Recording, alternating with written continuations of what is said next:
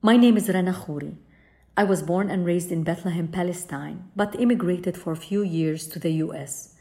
I returned back to Palestine in nineteen ninety-four as I was inspired by a vision that was translated into what is today the Dar al-Kalima University College of Arts and Culture, where I serve as the Vice President for Development and Outreach.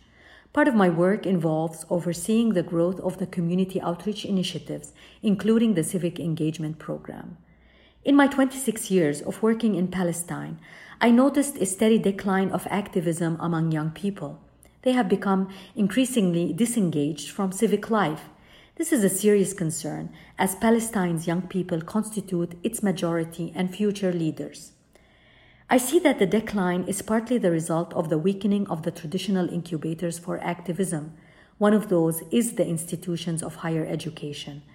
My project seeks to revive the role of Palestinian universities as nurturing grounds for promoting leadership by developing a civic engagement curriculum for Palestinian higher education that provides youth with a transformative vision to forge a more positive future.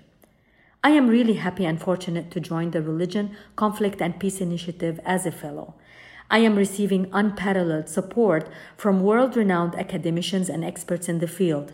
I am also given access to cutting-edge research and resources as I situate the curriculum within a theoretical framework that draws strongly upon religion, culture, and the arts to facilitate dialogue, reflection, and change. Furthermore, I have the opportunity to be part of a community of fellows who are working on similar issues. When fully implemented, I hope the proposed curriculum will inspire and equip an average of two hundred thousand students annually, an immense collective power.